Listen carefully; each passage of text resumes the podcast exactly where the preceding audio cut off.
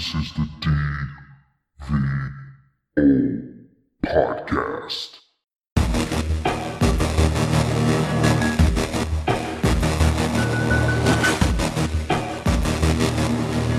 Ladies and gentlemen, it has been far too long. Welcome back to the newly refurbished, rebranded, in high definition DVO Podcast.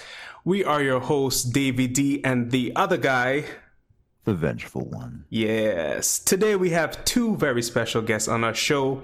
We have Punisher and Carnation. How are you guys doing? Excellent.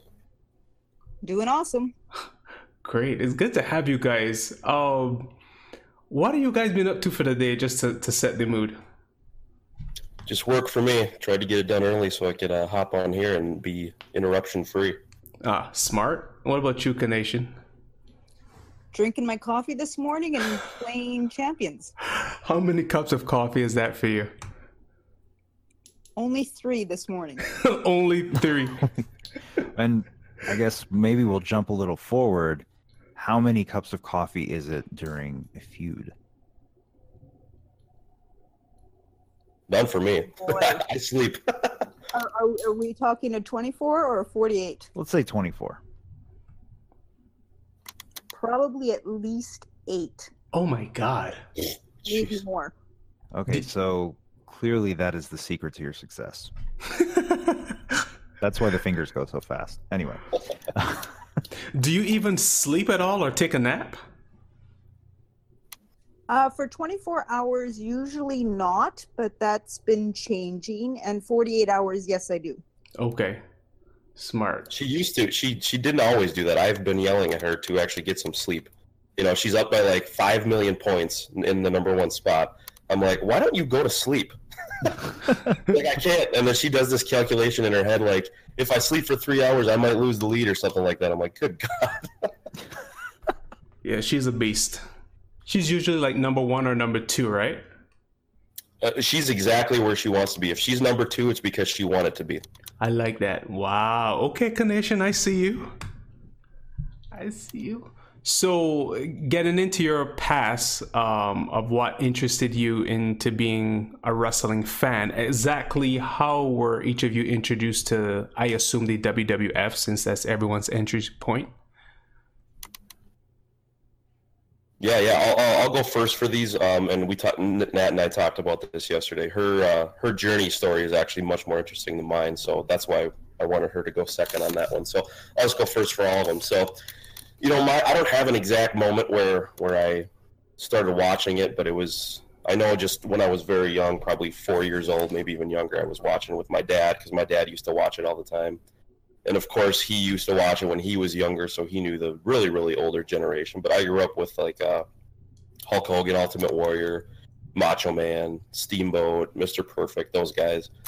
And I do have fond memories of when I was a kid. One was my mom took me to a wrestling event. I don't know what it was.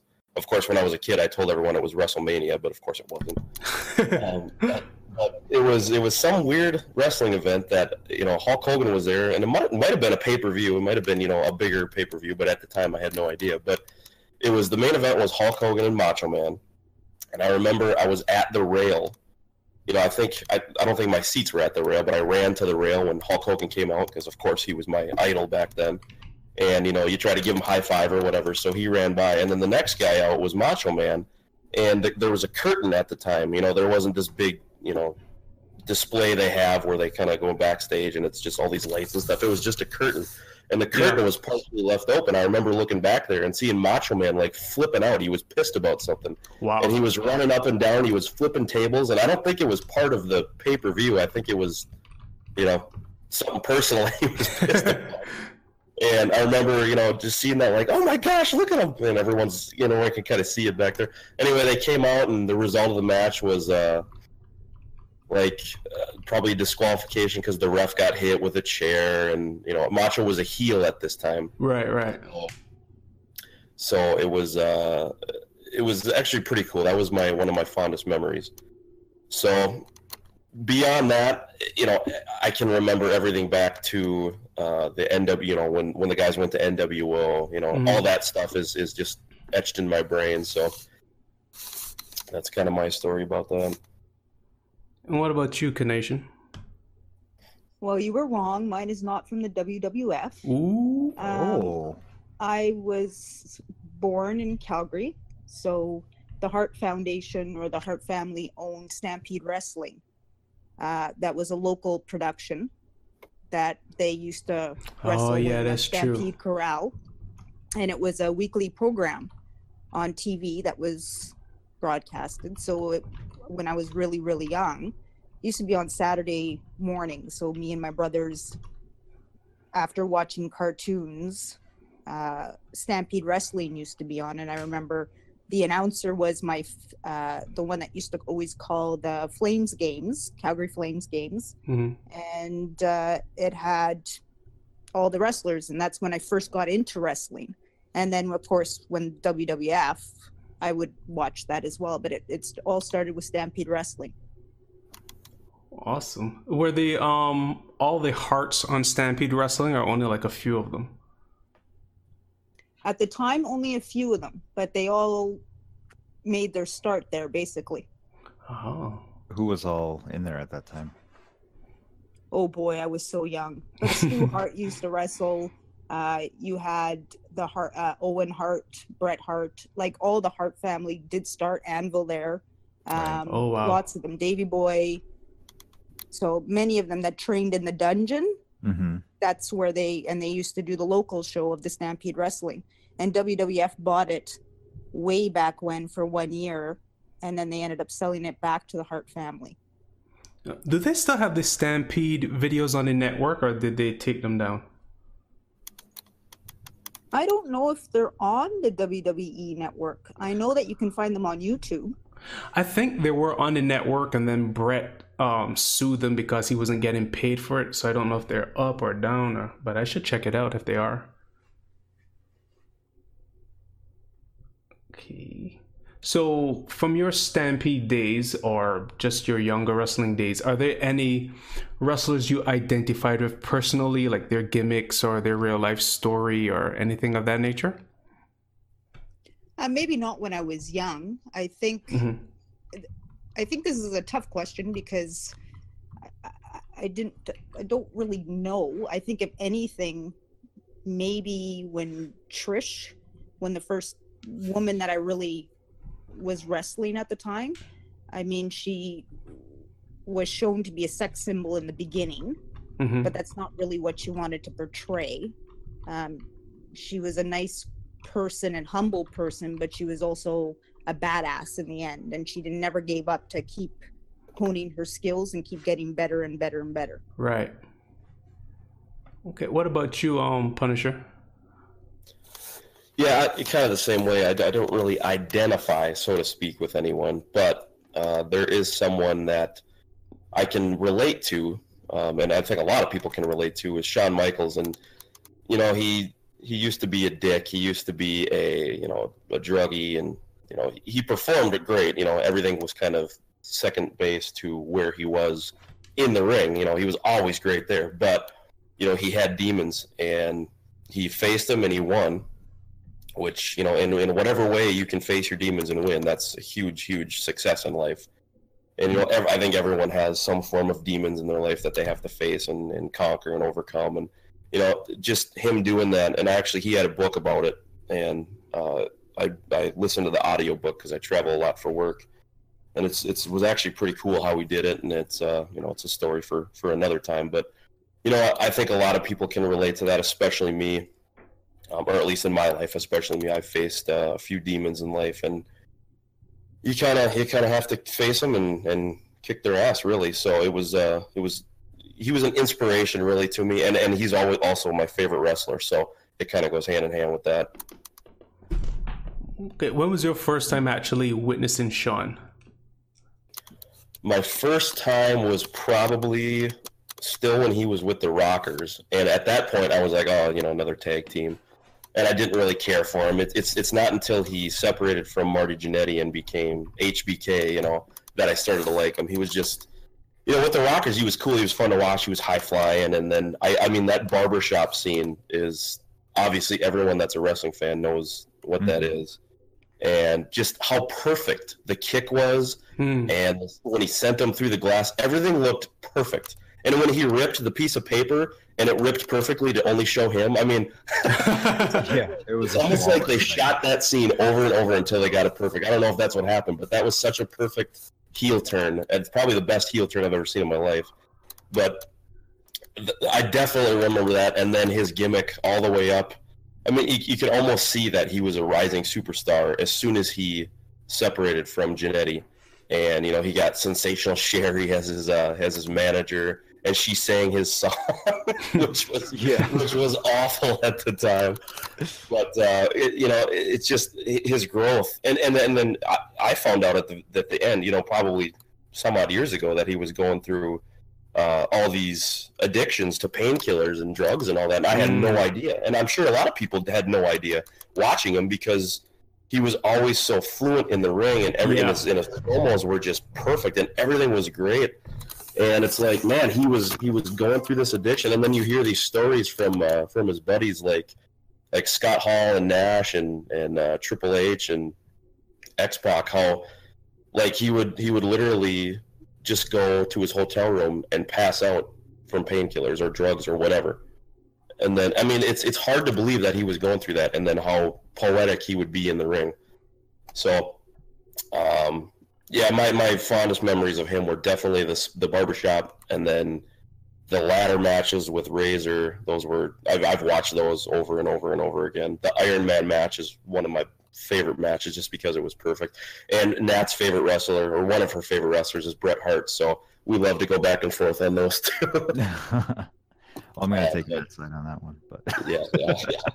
No, I actually started. I probably should be way ahead of where I actually am, but a couple of years ago when the network came out, I started watching like WrestleMania 1 onward, and for a while there, I missed a bunch, but I didn't actually watch any, but I just recently rewatched the Iron Man match for the first time since whenever I watched it as a kid.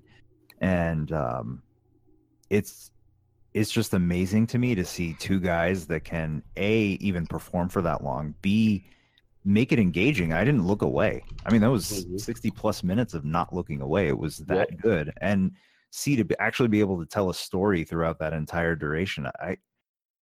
I struggle to think of like who could put on a match like that today. Maybe Seth Rollins and AJ, but I mean, it's exactly the only two that I could think of that could. I mean, Rollins has proven that he can go 60 minutes. Yeah, you know, and but I mean, that would be. I don't. I mean, do you think we can see anything like that again?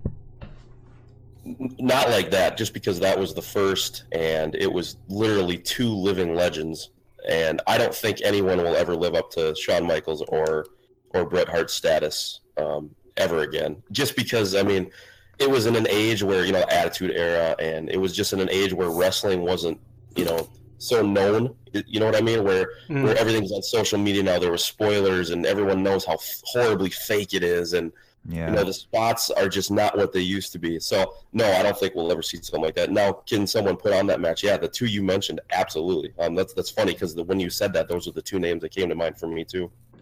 Yeah, and in the chat here, Rev says Balor or Brian probably could. Coyote says Cena and AJ. I could definitely see Cena and AJ. Yeah, I mean, although I don't know with Balor. I love Balor. I love watching him, but at the same time, I don't know if I've seen enough moves that would go 60 minutes with him. Brian Fair point. Definitely could. Yeah. I mean, health aside, I don't know if he's capable just yet, but. Yeah, I mean, it's interesting. Like you said, it's not the same environment around the match that it used to be, and it's to me, it's another topic. But I think it's just a pity that so much of it is spoiled these days because of, you know, all the information that we have. I miss the days where when heel turns happened or people showed up from another promotion, it was just a complete shocker, you know. And nowadays, I try not. Go ahead. It's funny when you're watching, you know, a show like whatever is Raw or whatever, and like a brand new guy shows up, like that's supposed to shock everyone, and then they cut to the crowd and people have signs already. Oh, I hate that. Yeah. I hate that. At least pretend like nobody knows on I try not to view spoiler sites before pay-per-views. If it's like weekly shows, I really don't care. But, you know, like Royal Rumble, when you have those surprise entrants, I like to be ignorant of who's going to show up. Yeah, for sure. Yeah, I mean, like when Ronda Rousey made her arrival, I wanted to be surprised for that. Like, that would have been a holy shit moment, but it wasn't. So, no, well. It completely lost its charm. But anyway, yeah, Kyle just said AJ was a total surprise. I agree. I did not expect to see him ever in WWE. That's true. But to me, that was also because that was before this game for me, and I didn't talk wrestling with anybody. Like no sites, no YouTube, didn't talk about it. So I was able to kind of maintain my own surprise that way. But yeah, that was pretty awesome. So, Kanation, what are some of your favorite Bret Hart matches? I don't know if I have any favorites. The one I really dislike would be the Montreal Screwjob, but of course. You know, but I always loved every match he did. I don't have any favorites. I always thought he was a great technician in the ring, and I always just. Maybe it's the hometown thing, but I always admired him. Quick, sidebar question. I don't mean to cut you off. Would you say that Bret Hart is a better technical wrestler than Benoit? Yes. Okay. What about you, Vengeful? Because I know he's your favorite. Yeah, I would say so. I think what amazed me about Bret, especially now that I go back and watch some of his old matches, was just the variety of opponents that he could face. You know, he could have an incredible match with Shawn Michaels. Mm. He could have the little guy versus big guy match with Diesel and actually make it believable. You know, he could go up against The Undertaker. Mm. You know, Yokozuna, like... It was just incredible that how he could adapt and still, you know, be able to sell everything that they do, still be able to, you know, get his offense going. And then, of course, as far as there were a few matches of his that I really, really enjoyed. Obviously, the Austin match from WrestleMania was iconic, but also the match that they had at Survivor Series was just, I think it was before that, was just much more of a technical masterpiece in my opinion, and but also I think it was like one or two Survivor Series before that where he beat Diesel for the title. Again, it's hard. I'd be hard pressed to, you know, find somebody that could, you know, just as easily fight, let's say, in this day and age, Daniel Bryan, that could also take on Roman Reigns, that could also take on Braun Strowman, you know, and still make it look somewhat believable. Rollins could. Yeah, Rollins could. Rollins is amazing. He really is. Yeah, I think Bret even made Sid, I think his name was Sid Vicious or Psycho Sid at the time. I don't remember what his name was at the time, but I think he even made him look good. That's a feat. Man, I feel left out of the loop because I didn't really have access to that era of WWE. So I'm basically going by your guys' nostalgia and knowledge of it. But I have no excuse because I had the network. So I was just telling Vengeful that what we should do for the podcast is have the people we are going to interview give us like a recommended watch list of their like favorite matches or whatever, so that way I can have some sort of inkling or clue as to what is going on, or like the inside workings of your mind of why you like this wrestler or why you like wrestling. So yeah, this is some worthwhile watching I gotta do now with Bret Hart. I mean, really, I think everyone on here can agree there's no bad match that Bret was ever in, or really even Shawn was ever in. Both those guys can they can carry their opponent and they can carry the match. So really, I don't think there was. I mean, there probably was a bad match somewhere along the line, but probably most of them are good, especially the ones where they were mid-card guys. Rewind all the way where they're going after the IC title. Mm-hmm. Those were the really good matches that no one really ever talks about. Oh, absolutely. Yeah, I completely agree. There was one match that Bret had against Jean-Pierre Lafitte, whatever his gimmick was at the time, you know, the pirate. And I remember watching that from, I don't remember if it was like an In Your House or something from like 94, 90, maybe early 95. And I remember watching that going, wow, this is such a waste of Bret Hart's talent, you know, to have him on a pay-per-view against this guy. But then it was a great match. And again, it just proves the point that, and Shawn was the same way. Like, I don't remember a bad Shawn Michaels match. I really don't. And it's an art. It's an art, and there's very few guys in this era, I think, that can do that. But thankfully, there are a few, and I just hope that they continue to get pushed, Rollins being one of them. Kevin Owens. Yeah, love Kevin Owens. Yeah, Owens is awesome. I like watching him. I love that Owens and Rollins match. I think it was 2 weeks ago. That was a surprise to see. Yeah, I mean, it. To tell you the truth, I think there's probably a few guys that have that potential, but as long as they keep pushing guys like Roman Reigns, when Reigns turns heel, you tell me you don't want to see him and Rollins go out in an Iron Man match? He's so much better as a heel. Oh, absolutely. Yeah, you know what? Yes, I mean, I would just for the novelty of it, but for at the same time, limited movesets can only take you so far. I agree 100%. Yep. Very true. Nat and I were talking during Raw, I think 2 weeks ago, and it was when Roman was paired with Rollins, and I said, "Oh my God, this is it. This is how they're going to turn him. They're going to get them like super best friends again, and they're going to have Reigns on Rollins because Rollins right now is the ultimate face. Everyone is in love with that dude. I don't think there's a guy or girl that would boo him because he's good at all around. So making Reigns go off on Rollins and then feuding those two in like a really heated feud. I mean, they kind of screwed up the first way around because Roman was off on his thing and Rollins came in and took the title. And then they didn't do anything with those two. At least I don't think they did. I don't remember doing anything. So I think they could really run off with a good feud as long as Roman is a believable heel. You know what I mean? Like he can't, when he turns heel, he can't be the whole, I run this house or whatever. He's got to be a believable heel. And, like, you know, the perfect heel right now is Elias. The guy's hilarious. Yeah. He just trashes the crowd.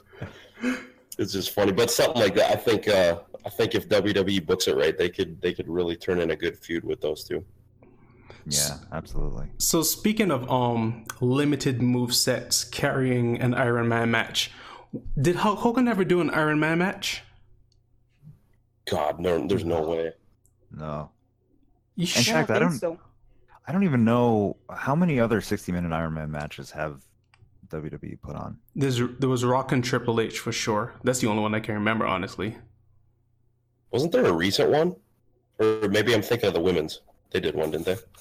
Did they? Oh, Sasha and Bailey. Yeah, that was good. That was very good. But yeah, I was wondering if like telling a story in the ring as opposed to having like a vast moveset would carry a 60-minute match depending on what the story is. I don't know.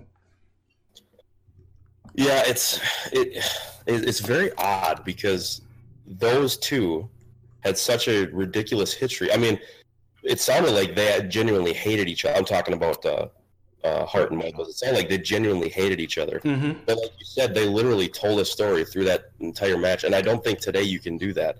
But at the same time, you can put good performers in the ring and tell a technical wrestling story. Yeah, agreed. But with any match, there's got to be, you know, the headlocks to rest. Right. But it's a matter of who's gonna pull off these moves. You know who I'd like to see in a Iron Man match? It sounds stupid, but I like to see Shane McMahon in one. Really? Against who? I don't know. Against anyone that would be good. I mean, Kevin Owens. I'd like to see that just because I think McMahon. I know he's older and you know he sweats profusely, but he does put on good matches. There's not a lot of times where he's sitting there in a rest move. He doesn't have a lot of those headlocks, and he always does something crazy. I just think he'd be good in an Iron Man match. I don't know why, but I've always thought that. You know what? Sorry, Benchwell, go ahead. Yeah, that's a creative answer. I would have never thought of Shane for that purpose, but I actually think he could. A 60-minute Hell in the Cell match. You know why I could believe that? What the hell he'd do? I could believe that because you remember that ambulance match he had with Kane like way back in the day? Oh, yeah. Oh, that was so good. And then his match he had with Angle at King of the Ring, I believe, where he got suplexed through the... Oh, my God. Yeah. That was insane. Yeah, that's what I'm talking about. Stuff like that. Like, it's not what he could do. It's what he could take. Yeah, that's funny. Yeah. Definitely Shane. He's the best performing non-performer, if you could put that as a category. Okay. Why not? Let's get into this game. With the what are your thoughts on some of the recent iterations? I mean, Hell Mode is awesome. It's a breath of fresh air to the game, in my opinion. I honestly was getting very, very bored. And not that I still didn't like the game, but it was just the same thing over. The tours every day, or the limited time ones, every single time it's the same. Now they still are the same, but at least Hell Mode is kind of infused more interest in the game. Yeah, I completely agree with Punisher. The Hell Mode is difficult and challenging, and it adds new life into the game. So hopefully all these new ideas that we have been kind of seeing popping up on the videos that Scopely's putting out comes into fruition and it all works out. Yeah, I think I at least didn't see Hell Mode coming at all. I don't know if some people had some insider info or whatever that I was oblivious to, but it seemed like it caught most people by surprise. What do you mean? It's awesome. Been coming soon for well over a year. Yeah, you know, that was outsider info for sure. But yeah, it was.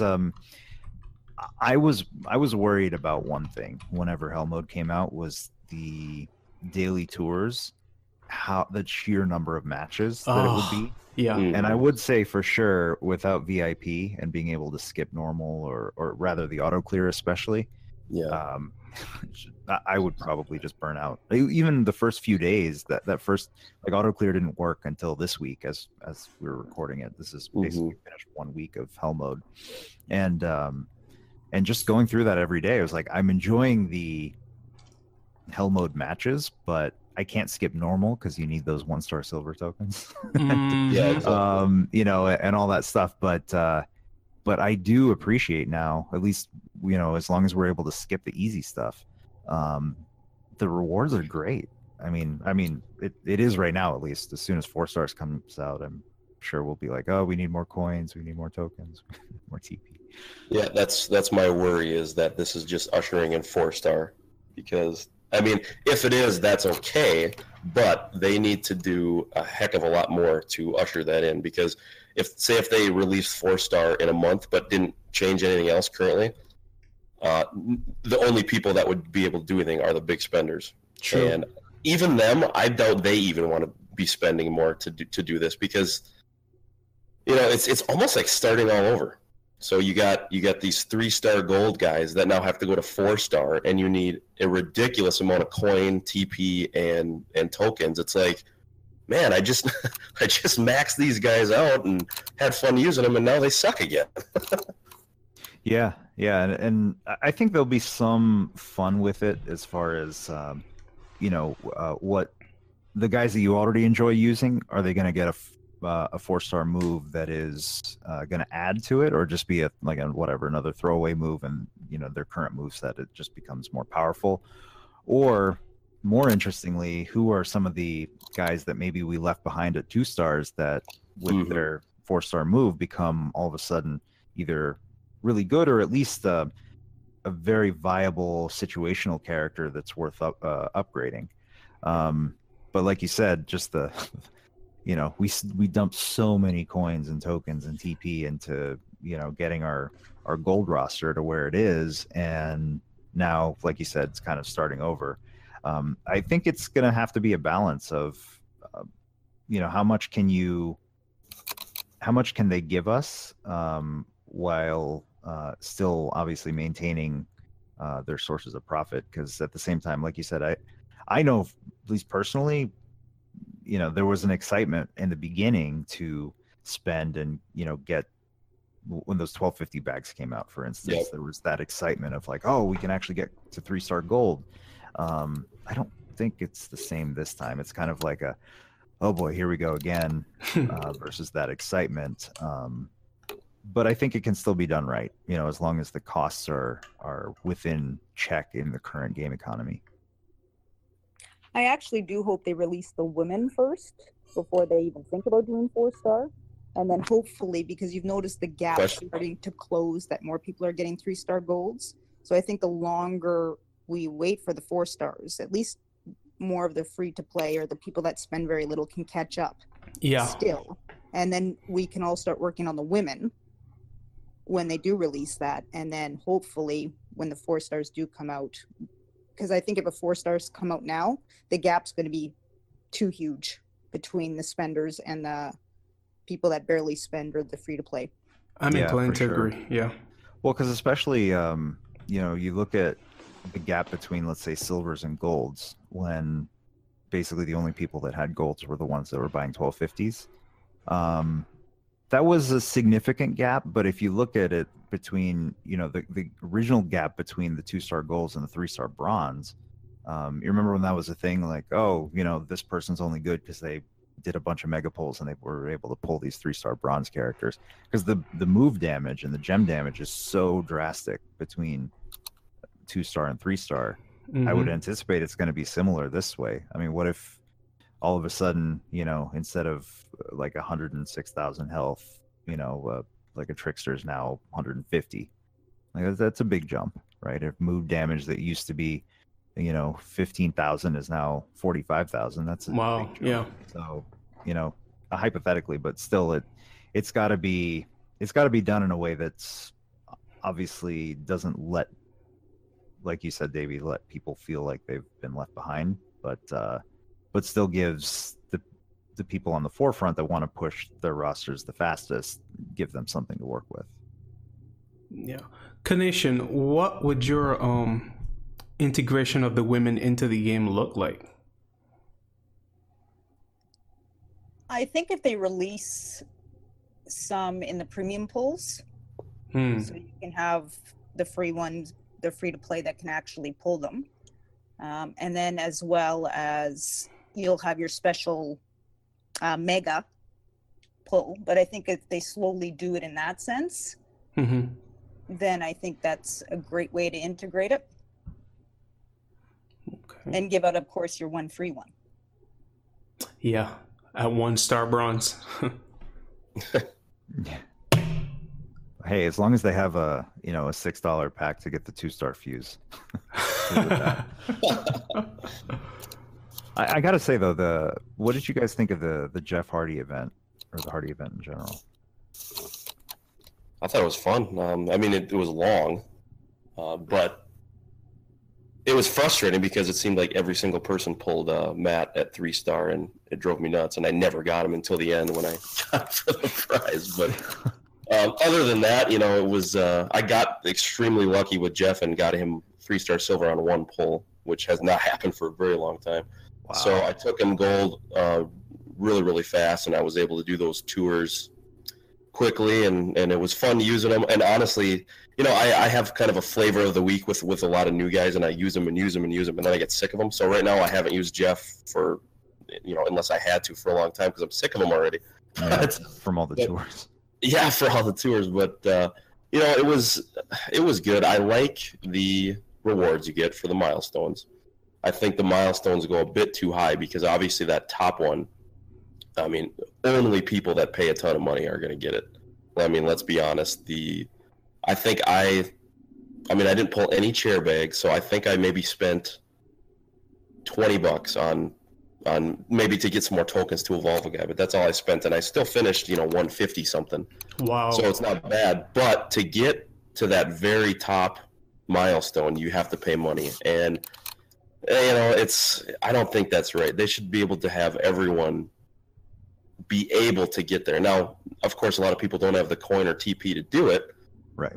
But if you can make it without spending money, I mean, it's kind of a slap in the face, like, ha, you're not going to get this unless you spend, you know, but yet here's all these things that you can do in between to spend also. Right. It's like, it's a little bit annoying, but hey, you know, I get it. It is a business and they do need to make money, but it's frustrating that they make that one literally only attainable if you spend money. Yeah, which I think is kind of silly because in my mind, at least, milestones should be something that you, if you were proactive and saved and grinded and all that stuff that is a prerequisite, that you should be able to achieve those mathematically. But like you said, this final milestone, at least mathematically impossible to get to without spending. Mm-hmm. But the leaderboard should be where, you know, people are more enticed to spend toward the top because the rewards are worth it. Right. And let's face it, if you actually paid and whatnot and got to that final milestone, yay, 2-star gold, Jeff Hardy, Matt Hardy. Like by then, you either pulled him at 3-star, yeah, or you're so high on the leaderboard that you're gonna probably get the 3-star version, or at least the 2-star gold version. Like, what's the point? Well, they actually get to pick a wrestler too, though. Well, the top 3 on the leaderboard, but we're talking about the milestone for the individual. Oh yeah, true. So. Yeah, I mean, and that's an increase. Prizes. I can't remember. That was the Brock Lesnar one, right, Matt? What did you say? I didn't get the first part. Yeah, I said you got the top 3 in that one, right? Yes, I did. Was it worth it? Nope. Oh man, who did you ask for? I picked Steel at the time because he was just released, I didn't pull him. But I regretted doing that event by the time I realized it was a spending event, because initially it was shown to be a farming kind of grinding event. Right. And that I'm great for. Yeah. And then it just kept going, and where you had to spend money.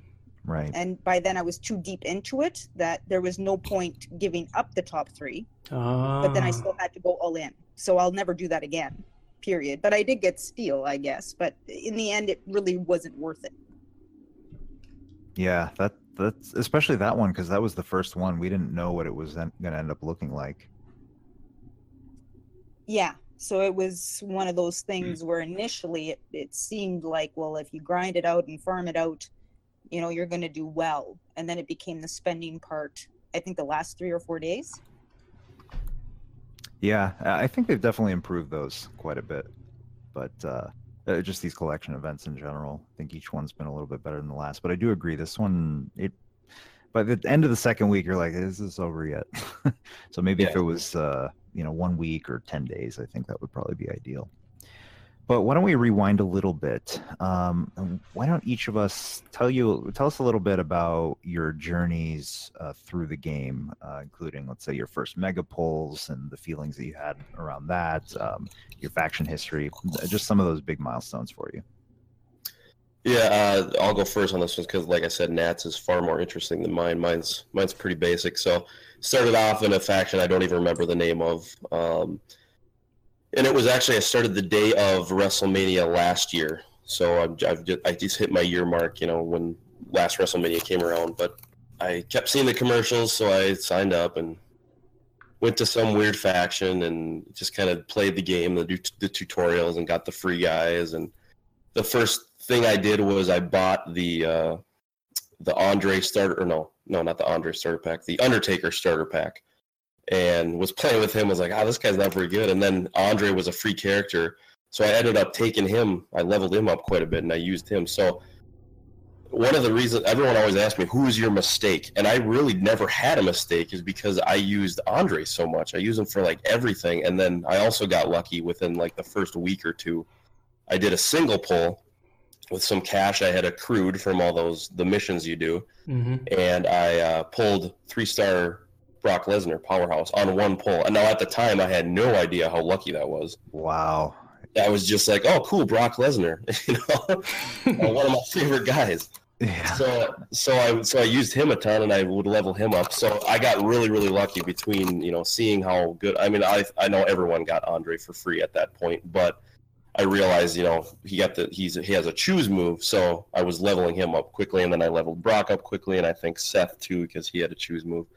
But so I got extremely lucky. So then it was it's almost like it hooked me. I was like, oh, the odds are so great. So if I spend some money, I can get all these guys.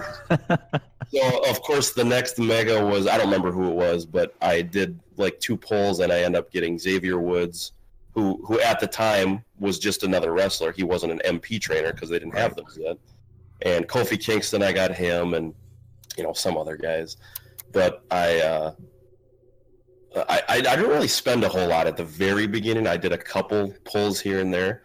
I do remember that I was at my daughter's track and field event, and we were just kind of messing around, and Finn Balor was the mega, and I did a poll while I was there, while I was waiting for her between events, and I got him. I was like, oh, cool. You know, I was excited at the time because I knew it was a little bit more, you know, I knew the odds were not that great. I was a little bit more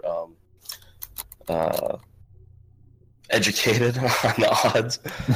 So I was like happy, but I honestly didn't level him up. And then one time in feud, I faced a Finn Balor with the blue black, I think, moveset. And I remember I was in Venom, and I messaged Coyote and our other leaders like, oh my God, Finn Balor's amazing. And I was like, I had him unleveled. They're like, I gotta work on him. And then of course the trainers came out and they all became great. But yeah, my journey really is pretty basic. Started with a run-of-the-mill everyday faction, and then during a faction feud or after a faction feud, I looked at the standings and I saw that Kyle, remember, I think it was Vicious Venom. Kyle was in it, and I said, "Oh, they look pretty cool." So I requested to join, and then they sent me to Vicious Venom 2, which was their feeder faction, and I think I spent one or two feuds there, and I scored well enough to move up to the main faction. And within a week or two, we merged with Creep Squad, and we became Creepy Venom. And that was actually pretty fun. You know, at that point, I was just a little guy, and the guys, whoever was in Creep Squad at that time, I looked at as, oh my gosh, these guys are phenomenal. They're powerful. They can beat anyone. I'll never get there. And we feuded with them, and a lot of our guys would get called up to Creep Squad, and I was like, oh man, how lucky are they? They get the top prize and stuff like that. And eventually we broke off. So I think I became leadership before we split off. Maybe it was slightly after. And Kyle says, yeah, so it was before we split off. But anyway, we split off because we were kind of just giving them our top guys. After every feud, our top two guys would go to Creep Squad, and we're just like, you know, we're really not doing ourselves any favors here. Right. So we split off and made Venom, and Coyote, myself, C-Noob, Big Nelly were the main four. There was other leaders in there. Lay, I don't know if anyone knows Lay, L-E-Y. We were the main leaders in there. We got that. Oh, why is Kyle saying Did I forget somebody?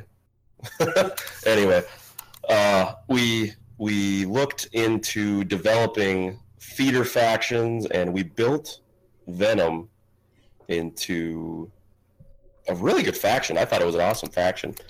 It just got to the point where I think maybe the top 20 guys were carrying the rest of the faction, and that's when it was actually the powerhouse feud. Can you guys still hear me? Yeah. Okay. What's going on in the chat?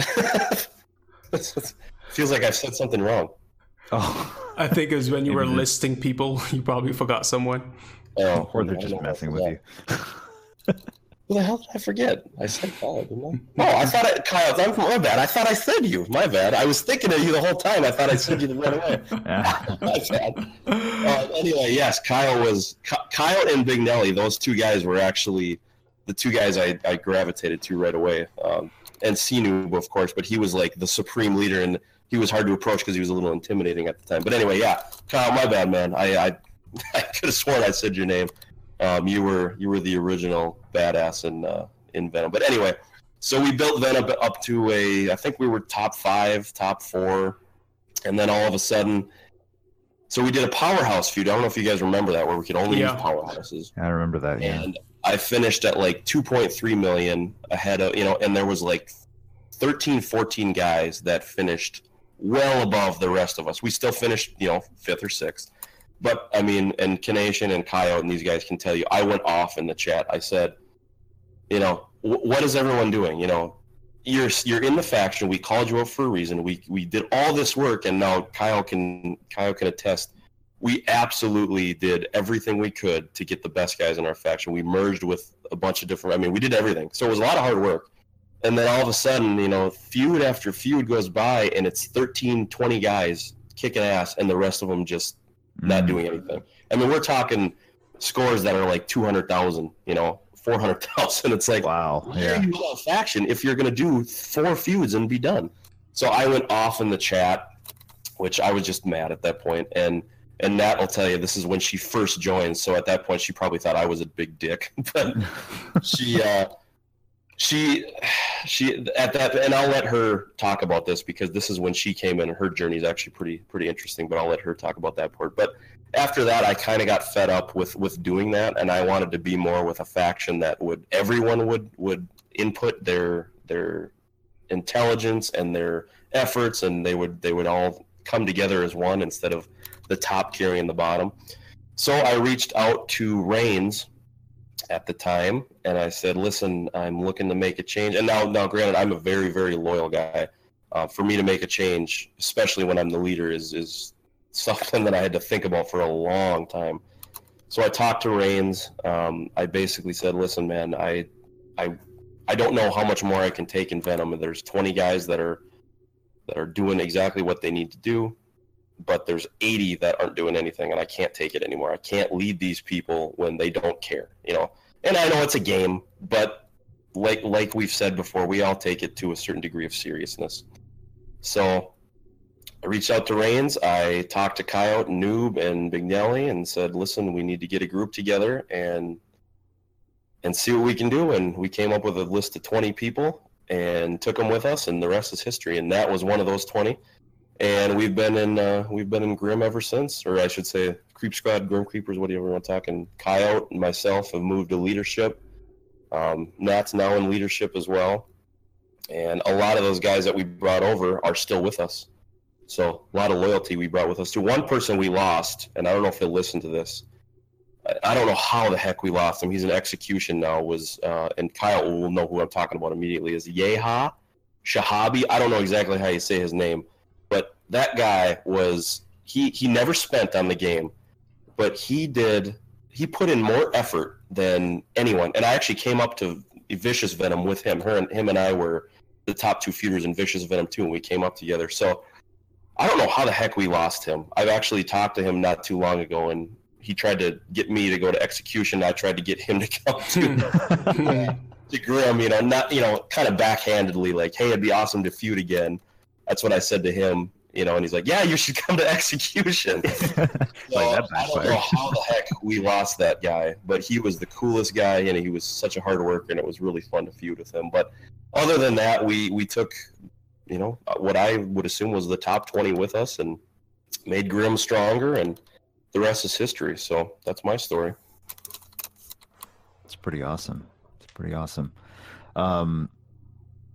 I think going back to, you know, some of the characters that you got, I think it's a little bit different than some of the common stories that we've heard on this podcast about pulling megas. You getting Brock Lesnar on a single pull. He was also my first mega pull as well, but didn't come as cheaply. But yeah, it seemed like most people did like their first 30 pull, got the mega, and were like, oh, this is not that hard. And then, you know, the grim reality sets in. But that was pretty interesting that's how it started, or that you had Finn Balor on your roster and had no idea how good he was, and obviously became a lot better with trainers. But and also, yeah, come to think of it, I had Woods, ADR, Wyatt. Well, I guess everybody had Wyatt, but I'm thinking those two specifically that were on my roster prior to trainers that I didn't, or ADR was good even before trainers. I just didn't realize how good he was And I was like leveling other guys first. We made some interesting choices in the beginning. But yeah, Kanation, you want to tell us about your story? We've been hearing the allusions to it being a good one. When I first started out, I was in three factions, I think, in the beginning. I don't remember their names. I remember one was all Spanish speaking, which was perfect because I never talked. So that was okay. But all of the ones that I joined and this was over 3 weeks. It wasn't anything long-term. I was trying to find somewhere to be that had active people in it. And then, so I left, or I'd stay a little bit and realize it wasn't active, and then I'd leave and find another one. And then I came upon Insane Asylum at the time, and they were a group that feuded, which I liked. But the only problem with them was that the leadership, or whoever was designated leader at the time, stopped playing. So we couldn't add or kick out inactives at the time. But there was I had great friendships with a lot of them. So I remember I was quiet. I never said anything for the first 2 or 3 weeks I was there. And then we did a feud, and one of the guys goes, Kanation, you want to join line chat with us? And I was like, okay, I guess. I'm not very talkative, but for sure. And so I joined the line chat with the group.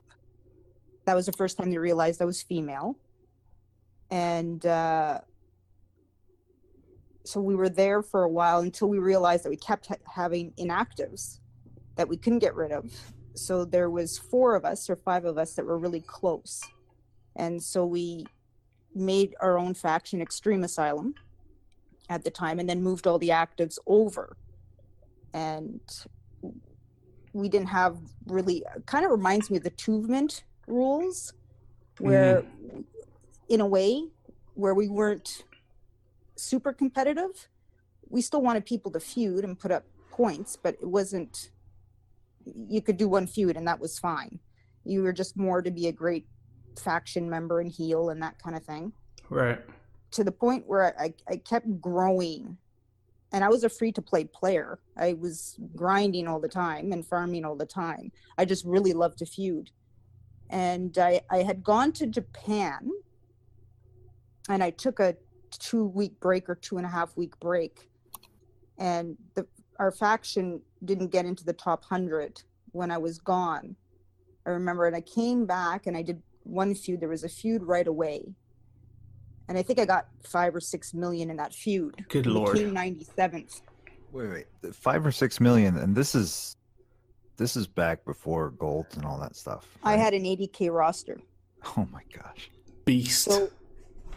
So I was frustrated. I was getting frustrated because it was like, well, I'm doing all this and we couldn't seem to keep growing in a sense. It was like we were falling behind because I didn't want to put pressure on the group that they had to feud more, because that wasn't really what the faction was about initially. And the leader at the time understood, he was kind of iffing me to go, and I said, well, no, I'm not going to leave. I'm going to stay, and we'll keep trying this. So then the next feud happened, and I think I got 7 million or 8 million, 7 million. And at the end of that, I think we got again 93rd or 95th. And the next day he messaged me and he said, Nat, you got to go, you got to leave. And I was like, why do I got to leave? He's like, you got to leave. We're holding you back. You actually got to go and find yourself a different place to go, because you love to feud. That's not what we do. And eventually you're just going to get too frustrated here. It's just not a fit for you anymore. So I completely understood that. So I hummed and hawed, and then finally I said, okay, well, I guess I'll leave.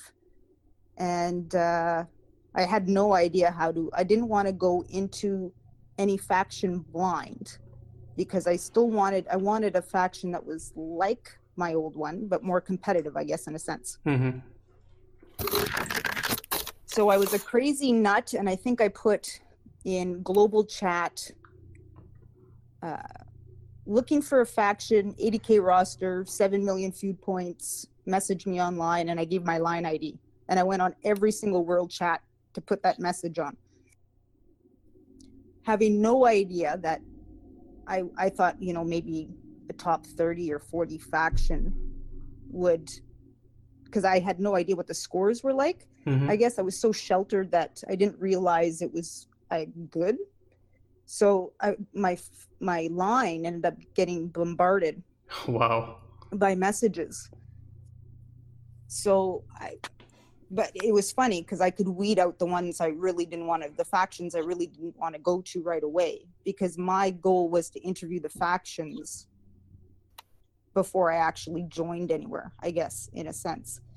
And Psych, he was with Venom, and he was in their second feeder, I believe. Yeah, he was a guy that I had personally never talked to.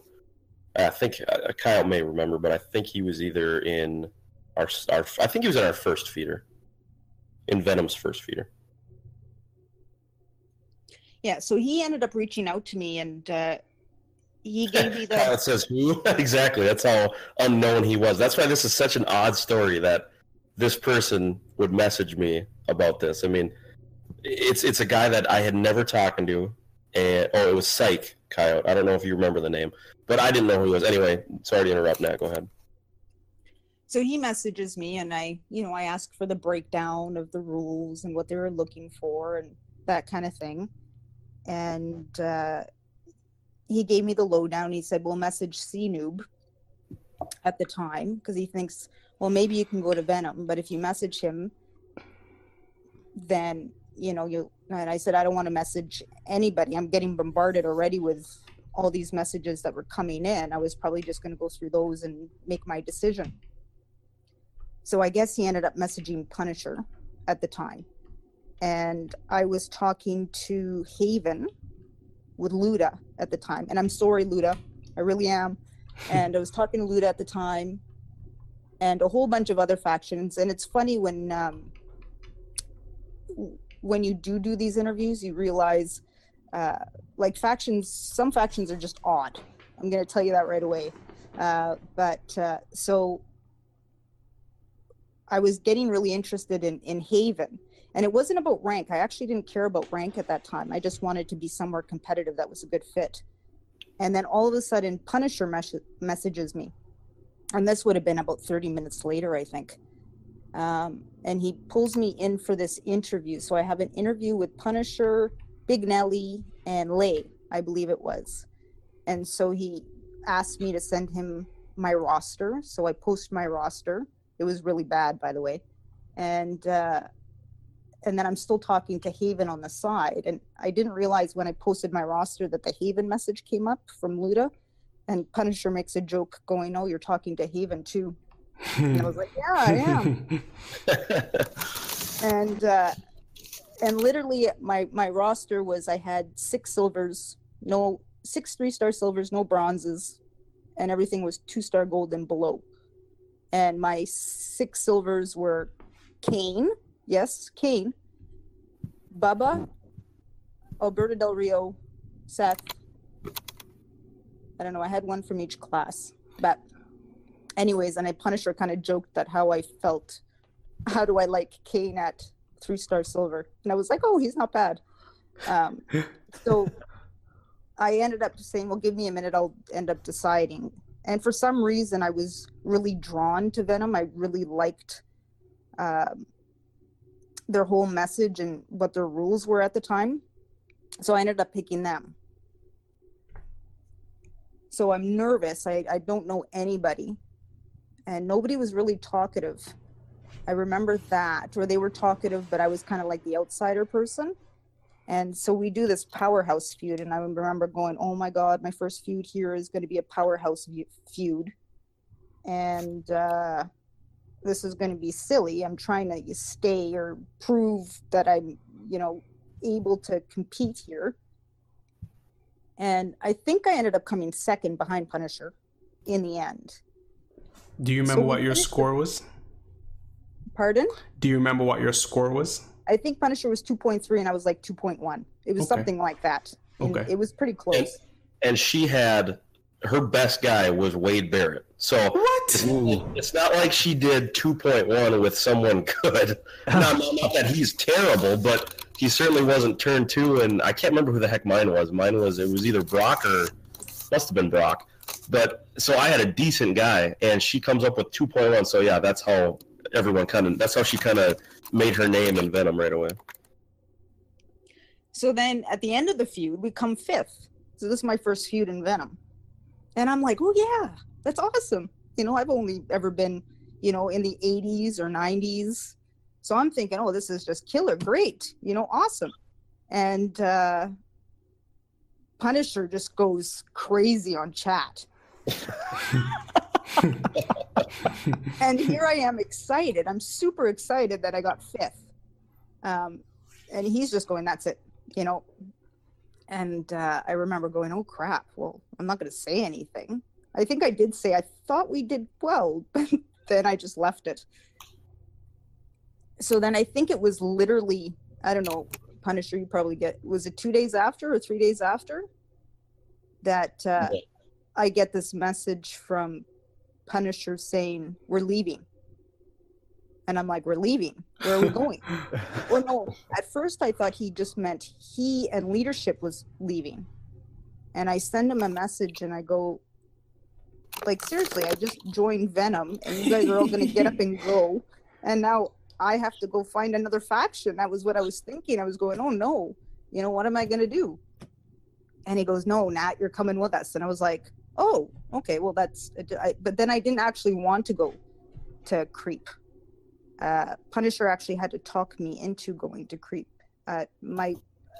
From being from a low faction, I mean, you heard all the hype of them being the cheat squad and that kind of stuff. Yeah. And I didn't really, without knowing, again, I want to make sure things are the right fit for me and what I believe in. And this wasn't interviewing. This was just me trusting the leadership to go here.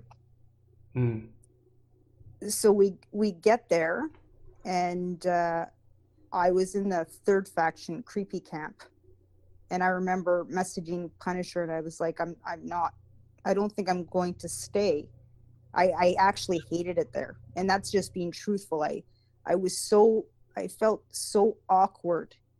I barely knew anybody from Venom because I wasn't there long.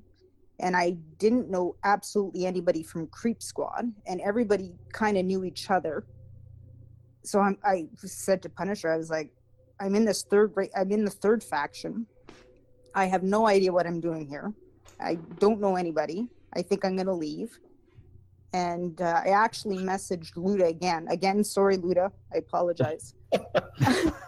He doesn't even realize how close he was to having you. I mean, maybe he does, and Luda's an awesome, awesome guy, but yeah, he maybe doesn't realize how close he was to getting you. Twice. Snubbed. So I messaged Luda again, and I'm going, you know, we talked 3 weeks ago, and I was going to come apply. You know, would I still be allowed to come into Haven? And he said yes, based on your scores and that kind of thing. So I told Punisher, I said, I think I'm going to leave. And he said, I forget what you said. You can't leave. I think Punisher said, you can't leave. And I was like, well, yeah, I can. He said, no, give it a little bit. I'm going to talk to Super and Reigns at the time, and I'll make sure you can at least get into Creepy Legends, because you should be able to stay there because you can feud. And I thought, okay, well, I'll give it a shot. So that ended up happening. And then I got called up into the main faction. I actually didn't want Punisher to make things happen. That wasn't kind of how I work, but I wanted to prove that I could do stuff.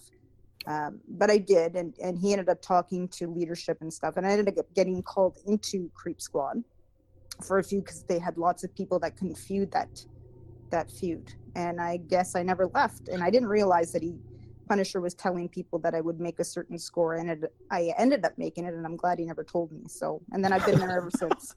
You just promised that she would score something and didn't tell her what it was? No, I did not. I told Super, I said, I guarantee she'll do 10 million. And I did not tell her that. And now, like she said, she didn't want to leave because she wanted to be in the top faction. That was not her intention at all. In fact, she kept telling me, stop trying to do favors for me. I'm fine with it. Don't try to like push me when I haven't earned anything. And I had worked with her for, is this before or after I gave you all your homework assignments, Nat? Homework? Oh, yeah. This is another story. So for after, but that was after. The feud was, I think we started before the Creep feud. Oh, okay. So I after. Really that, started on anything, though. Yeah, so basically I recognized what kind of player she was because she was exactly like me. She feuded like me. She took the game seriously like me, and so I kind of realized that, you know, she's going to be really, really good. So we got to get her up to. We basically have to keep her here. We have to keep her in our family. And I thought to do that, I think we got to get her up to Creep Squad so she can see, you know, the vibe up there. So I told Super, I said, listen, she'll do 10 million, I guarantee it, without telling her that. And there was a lot of stuff. I mean, Super and I and Reigns and gosh, I don't even, probably other leaders were going back and forth trying to find spots. And in the meantime, I was also trying to find spots for Coyote and Big Nelly because those, when we first joined, we didn't have room. It was myself and C-Noob who went to Creep Squad right away. And all this time, my biggest worry was trying to get all these guys into the top faction. I said, you know, I told them all to come with me, and I'm not going to screw them over by leaving them in the bottom faction. So anyway, it was a lot going back and forth, and I finally got everyone up who I wanted to get up, and including Nat. So Nat comes up, does 10 million, in fact, over 10 million, her first feud, and finished like what, probably third, fourth, fifth in the faction, something like maybe it was. I think I finished third. Super and I can't remember his name, the Michigan Wolverines guy.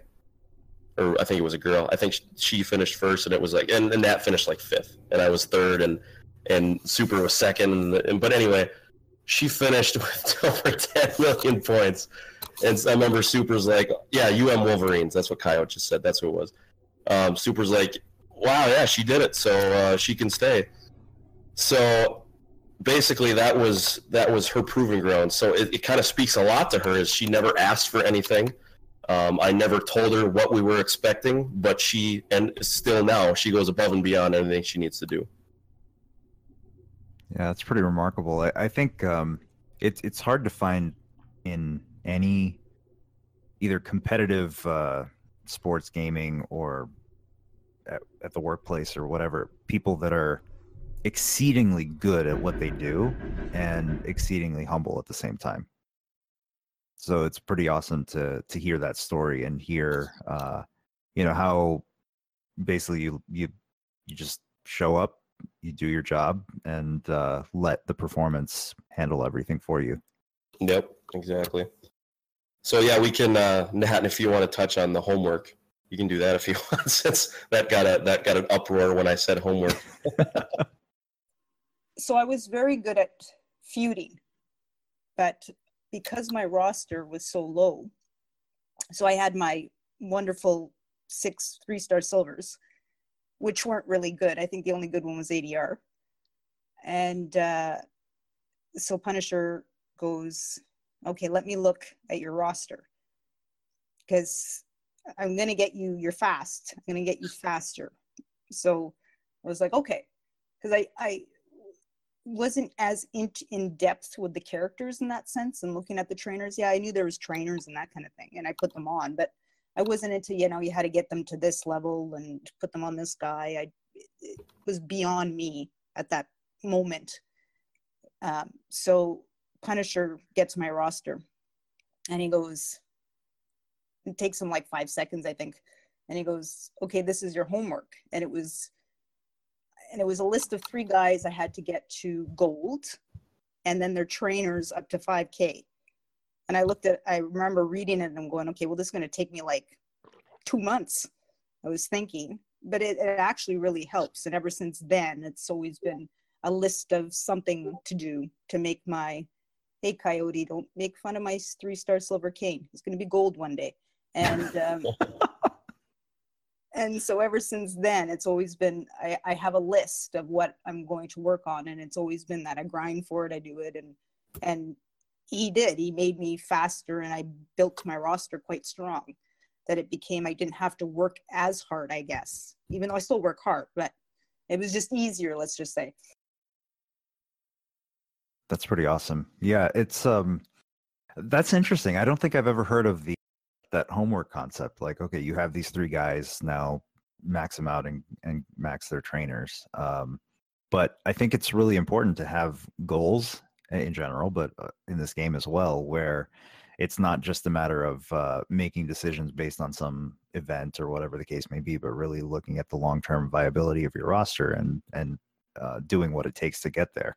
Because Kanation, I know you prior to understanding a little bit more about feud myself, because it's not something that I've really dived into until more recently, as basically somebody that has grinded for resources like crazy. What's your XP right now? Your level? I think I'm level 287. 287. So clearly you have bought all of your success. Yeah, 287. So, you know, I think that's and we've talked about this with Compy as well. Like, I think people sometimes look at players in the top factions that have big rosters and say, oh, they bought, you know, some people do, but not everybody. And the one area that you just have to look at to see how much work they put into this game is that player level. And 280 whatever speaks for itself. It's incredible. Yeah, it's unbelievable how much she grinds. Like she was saying, oh, this is going to take me 2 months, so I gave her this list of stuff to do, thinking, all right, she'll do this, and literally in 2 months I'll hear from her again, you know. So, you know, that I need more. So a week later, she's like, all right, I got my first gold, or I did the first 3 or something. I'm like, what? How did you do that so fast? So it's not only about grinding and doing this. It's, you know, I looked at her roster, and she had every single person on her roster that she needed to be really, really, really good. I mean, she was already a damn good feuder, and I, you know, like I said, I saw myself in her and realized, you know, with the roster that I have, if she had it, she would surpass me. And of course, now she has. She's well beyond me. I can't touch her anymore. I mean, my roster's still bigger, but she is so freaking fast. And we always race in blitz because that's kind of the true. We line up the same lineup and we say go. And I used to beat her. I mean, she can tell you, I used to beat her 9 times out of 10. And we just did it not too long ago, and she beat me three times in a row. And I literally was like, I could not have gone any faster. How do you do that? Okay. I blame it all on the Canadian internet connection. It's obviously much faster than the American. She must live next to one of the Scopely servers or something. Yeah. Okay, so this actually leads into a question I did want to ask now that I have you on the show here, Kanation. So what was it, 2 feuds ago or so? I'm feuding now with Execution, and I never get paired up with you know, high level talent prior to more recently after moving over, and I was like, oh, top lane, and I'm going up against Kanation. This should be fun. No. So you know, we message in the podcast lobby here, like, oh, we got paired up, cool. And it was that the 9-man feud, or was that a 5-man feud? I can't remember now. Kanation. I think it was a 5-man feud. Okay, yeah, I think it was a 5-man feud. And mind you, I have next big thing, max trainers and everything. He's clearing house for me left and right. I'm in my 3rd match, and she goes, done. What? How? How did you do that? Right? And you know, my roster's all my feud roster's all gold, so it's not like there's any, you know, cakewalks in there. Like, okay, fine. And then we get paired up again the 2nd time. Like, all right, let's do it again. I'm in my 2nd match. She's like, sorry, I'm done. Like, what do you mean you're done? How are you doing this? And by the 3rd time it came around, I think I managed to get into my 4th match before she beat my roster. I have no idea. It must be either lightning fingers or incredibly fast internet or both, but either way, it's pretty remarkable. Yeah, I've never really known how to explain it. It could be fast internet. It could be lots of things, but I actually, and it sounds kind of crazy, but I actually see the possibilities of the cascades coming down. If that makes any sense to anybody, yeah, I don't know, but I'll make moves that are not always the most obvious moves because there's potential for more in the cascades that come down. I know it sounds really weird, but no, it makes sense. I mean, because sometimes you're looking at, let's say, you know, you clear a gem that's going to bring down a column, then there's like a 1 in 6 or 1 in 7, if you include the loot box, chance for, you know, the like 2 gems to match with whatever falls into that spot. So that's definitely, you know, a part of it. But I think, it's also maybe you're also quicker at just looking at the entire board and analyzing what's about to happen. Because usually with turn 2 guys, you know, it's mindless. You just get the feeder color and go from there. But at the same time, you know, maybe you're also just quicker at when the first board comes in to immediately see all those possibilities and not have to take that extra split second to think through. Yeah, go ahead. I kind of compare it to you're doing a word search, and there's people that need to really look at the word search to find the word, where you can look at the word search and it just pops right at you. It's kind of like, that's what the boards look like to me, I guess, in a sense. So it's almost like you're not looking for specific gems. You're looking at the entire picture, and then those things pop out. Exactly. Whoa. Her saying that reminds me of the scene in Step Brothers where John C. Reilly's character is like, I look at the math problem and I just see the outcome. and the therapist is like, are you describing the plot of Goodwill Hunting? You haven't seen that movie? Yeah. And he's like, no, my best friend was Ben Affleck. Well, I remember, actually reminds me, one of the first Tim Ferriss podcast episodes, I don't know if any of you guys listened to that incredible podcast. It was one of the first ones where he was interviewing Josh Waitzkin, who's a chess prodigy as a child and grew up to do some amazing things in other areas too. So he's a master of learning. But I remember one aspect, because I was playing chess pretty heavily at the time. And he basically said that he's gotten to a point where it's not so much about looking at the individual possibilities of the moves, because that's kind of what you do as you keep playing chess, is you're looking at your move possibilities, what are their move possibilities as a result of those, and you're looking at all those different combinations. And he said eventually he got to the point where he basically can look at the board and just get an overall feeling for what's the best route. So it's a much higher level of playing, and I don't know. I think it probably takes a level of practice. I've never thought about this game in that context, but I might have to. It would probably get it to be a little more interesting. Yeah, it's go ahead. No, I'm done. I said it. Yeah, and in a sense, it's knowing. I always say it's knowing how to play without trainers and using everybody. Right. And I found that built up the speed. Because if you're out of possibilities, you know how to work your way around it easily. Mm-hmm. So in that kind of sense, I don't do that as much anymore. I should still be doing that because it's great practice. But yeah, I just love playing without trainers. Ask Punisher, I'm cheap. I will never move my trainers unless it's for a feud. And I play with all my golds and that kind of thing. And I just do anything and I'll play without trainers because I find it makes you think more. And it does build up the speed, even though it may take you a little longer to finish a match, but it's great practice.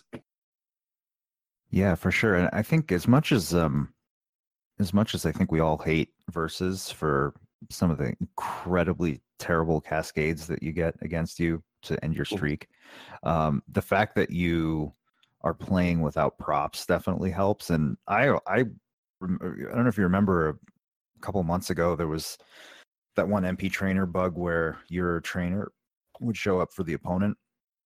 And as a result of that, you know, you could basically go into a match without an MP trainer and they wouldn't have their MP trainer.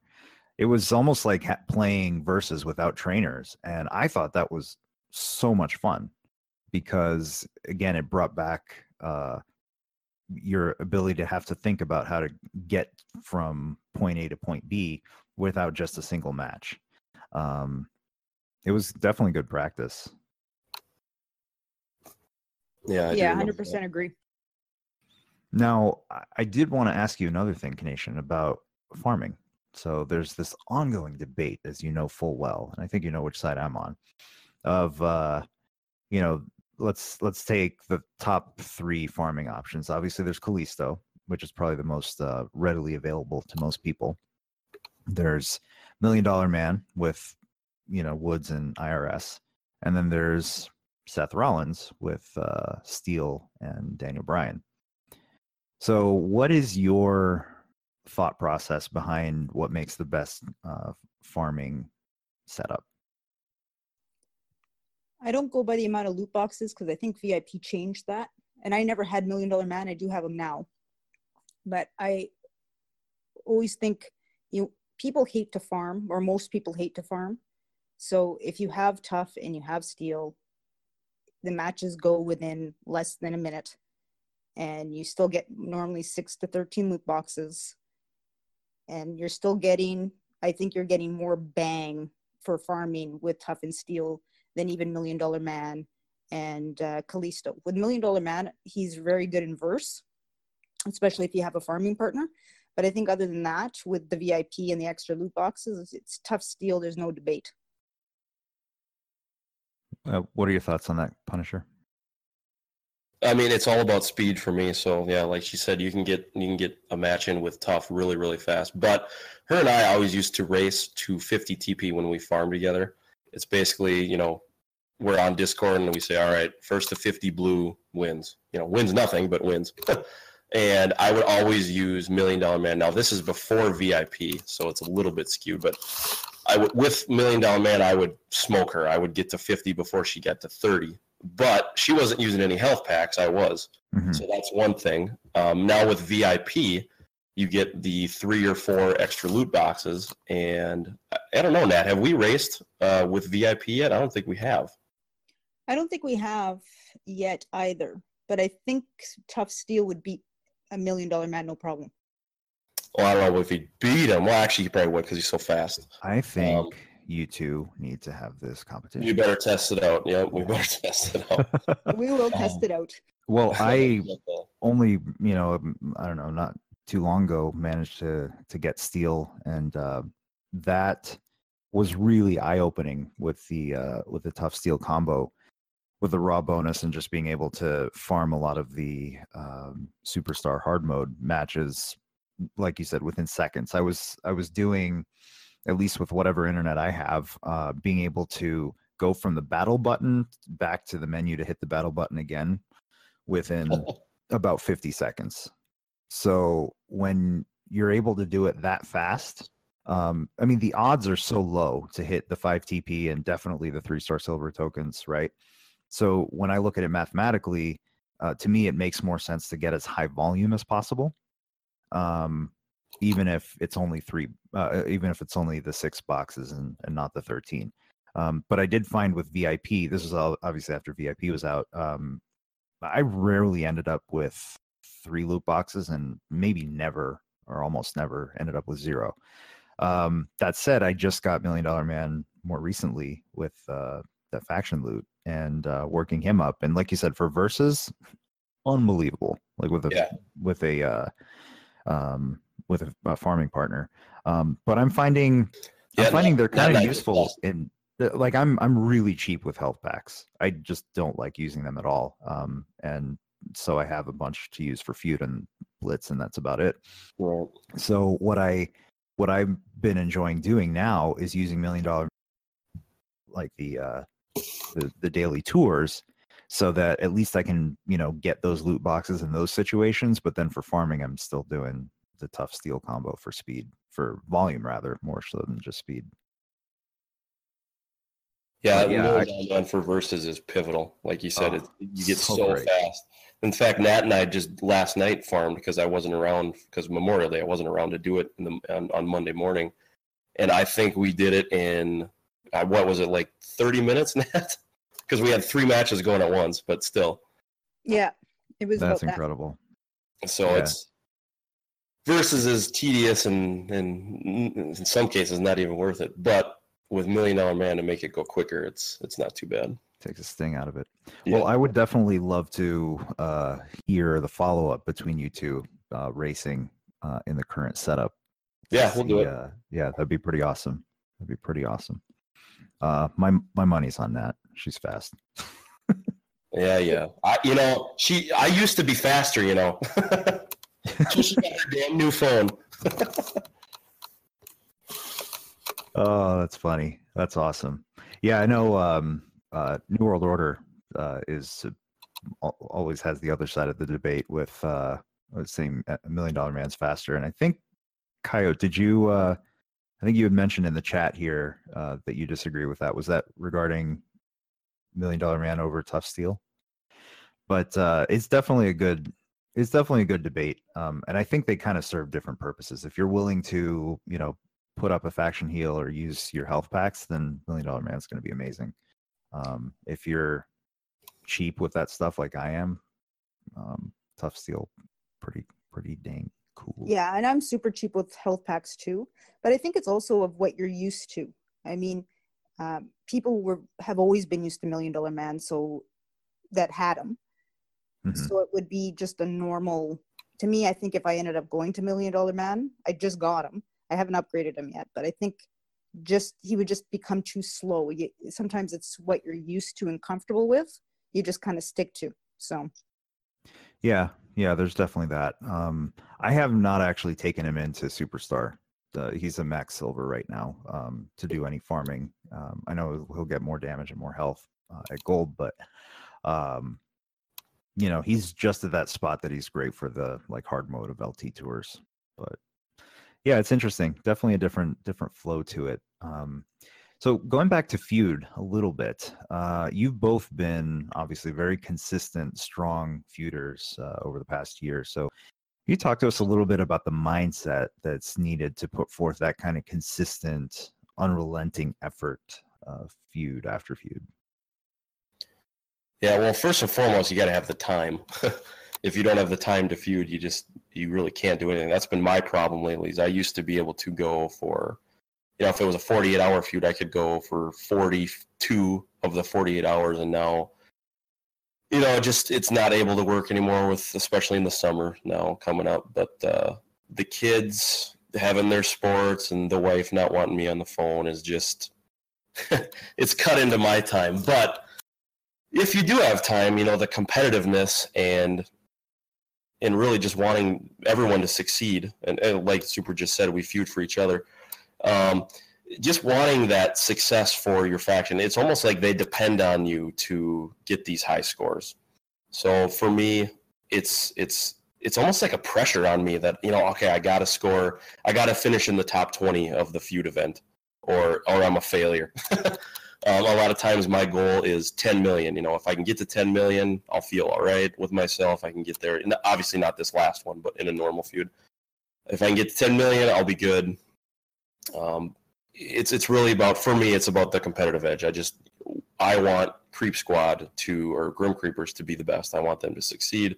I want everyone to be happy, everyone to get these cool rewards. And, basically, I feel like if I do my job, other people will hopefully look at that and try to push themselves as well. And that's kind of what I wanted to do in Venom. I kept finishing first all the time and saying, hey, everyone, come on, someone catch me, someone beat me. And it just never happened. It got to a point where the top, like I said, the top 20 were trying and the rest of them weren't. But, there's a lot more that goes into it. And I think the best person to ask this question would be Nat because of what she does. She has the time, she has the dedication, and she has the joy for it. So feud to me is, I used to love it, and now I hate it. I hate feud just because Well, one is you're always fighting with the red ring, and that's the thing that pisses me off. Yeah, I get so aggravated when I'm in a match and it goes to the next screen, and I just have to wait and wait and wait, and then I feel the pressure of, okay, now I'm making everyone else wait, and it just drives me nuts. And I know everyone goes through that, but I used to love feud. It was really fun when Nat and I would feud together because we would race all the time, and we would, you know, it was really fun. Well, now, and she'll tell you this too, is I swear to God, the universe is against us feuding together, because every time we try to, we either search for an opponent forever, like, and then it goes to 5 minutes and we time out, or we go into it, and especially this last feud, we weren't together for the first, I think, 4 or 5 hours, and finally we hooked up, and we're like, yeah, let's stick together. And that lasted 2 feuds because we're like, screw it, let's just separate. Well, what happened was we'd get into a feud and we lost. It's like, wait a minute, we hadn't lost this entire time, and now we're together, we lost. And we'd get delays, and it's just really, really weird. So we connect every now and then, but we used to feud together nonstop, and it was fun. But I swear to God, the universe is against us. They won't let us feud together anymore. But I hate, like Super was saying, I hate when Super jumps into my feud because he's always got the top roster. And I hate not having the top line. So I always yell at him. I'm like, stop jumping in my feud. If you see me in there, stay out. But, yeah, Nat will have probably a more interesting answer than this because she has the joy to feud. But mine is just really is just competitiveness and wanting everyone to do well. I think you need to love to feud. If you don't, it's a chore. And people don't want to try if it's a chore. It's work. And then I think just always doing your best. You don't know whether that one feud or 2 feuds is going to make a difference. So that's the mindset I look at it in. And you have to find it fun, which is hard to do, especially when you're on like your 18th hour or something. But, you know, if you have a good group of people and you get those little words of encouragement to keep going, or everybody's doing great, you know, keep feuding hard. It really does help. And if you have a great group of people to feud with as well, and the chat's always going and that kind of thing, and if it's fun, then it's great. To keep myself going, I have a routine, and it's pretty basic routine, but literally I have my coffees at certain times. I keep the lights on. I'm by the fireplace. Punisher always laughs at me because he goes, it's coffee time. And I'm going, yes, it is. So that is, if I keep the routine, it becomes normal, and it's but yeah, you have to love to feud. If you don't, it's probably not a good thing. Yeah, it's hard to, it's hard, like you said, after a certain number of hours, especially when you're using the same characters and their turn two, and there's no real variety in it. But I would also say, yeah, the red rings are by far the most annoying because all you want to do is jump into the next match. And I've kind of had that feeling too. It's only been, I don't know, like 3 feuds, 2 or 3 feuds here I've done with Execution now. And the Punisher, I totally get that. Just the red rings are like, I'm not helping right now. This sucks. Yeah, exactly. It's so aggravating. One thing that does help me get through it, and you know, I don't absolutely hate it. I hate it because of, you know, what it is. It's just this race to get these higher points, and you know, everyone always complains about the higher factions cheating, so it's kind of the whole politics in it, and bugs the crap out of me. But yeah, the red ring is the thing. But you know what really has gotten me through it lately is watching streams while doing it. Yeah. So it's kind of nice to see others, especially Mark. I always watch Mark's stream because he usually always streams during the first, you know, 5 hours of feud. It's nice to see others having to struggle with that too, and it's not just you. Right. And Mark's the best because he gets so pissed off, and it's like you can channel your anger through him, and it's fun to see him go off on the computer and be like, what the hell is taking so long? So it's funny to watch him do that, but that does help. Mark is just real now that he can't, he's in here listening live, but he can't talk, so this is pretty fun.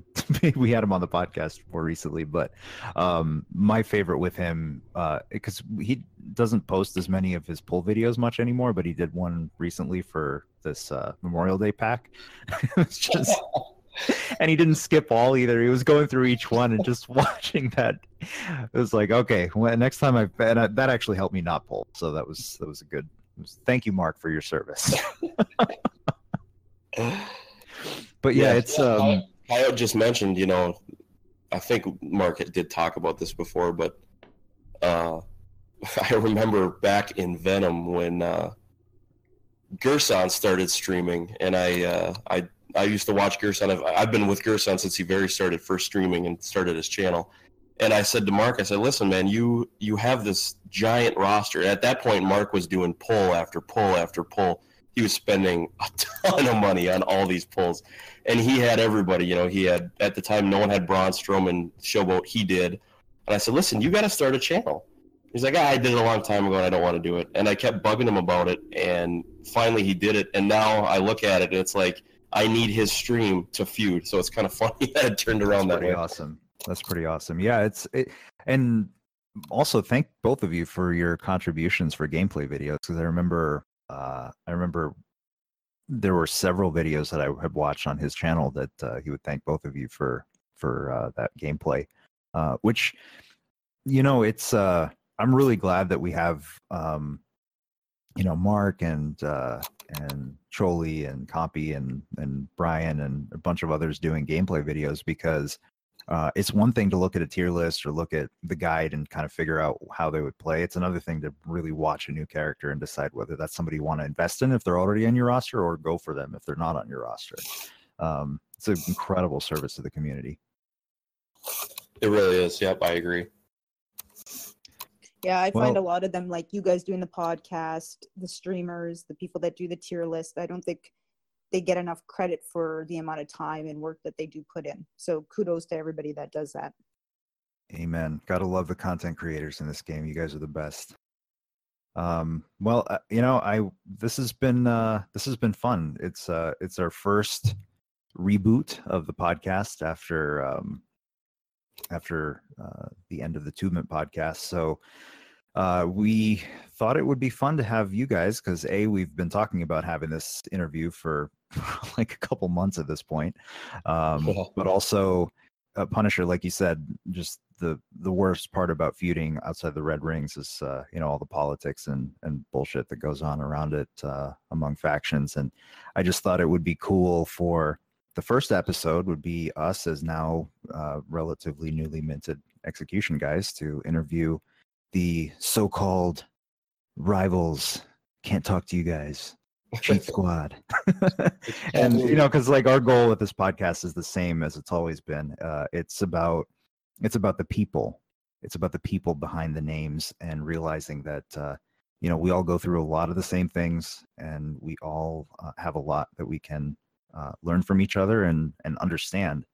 If we seek to understand before we seek to blame, I think the community and the world would be a better place. Yeah, I completely agree. If we could take all the bashing on social media out, I mean, like I've said to you many times in the past, it's like everyone plays this game to have fun. I mean, that's really what this is all about.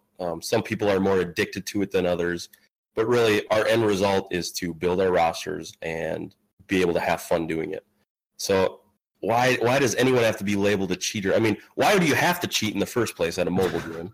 Yeah. So, I mean, whether you are or not, you know, the people that cheat, I mean, there's been a ton of bans going around. So obviously those people were the cheaters. I mean, if you cheat, you're probably going to get caught and you're probably going to get banned. So let's stop throwing bullets around and saying everyone's doing it, and just have fun. You know, it's what this game was meant to be.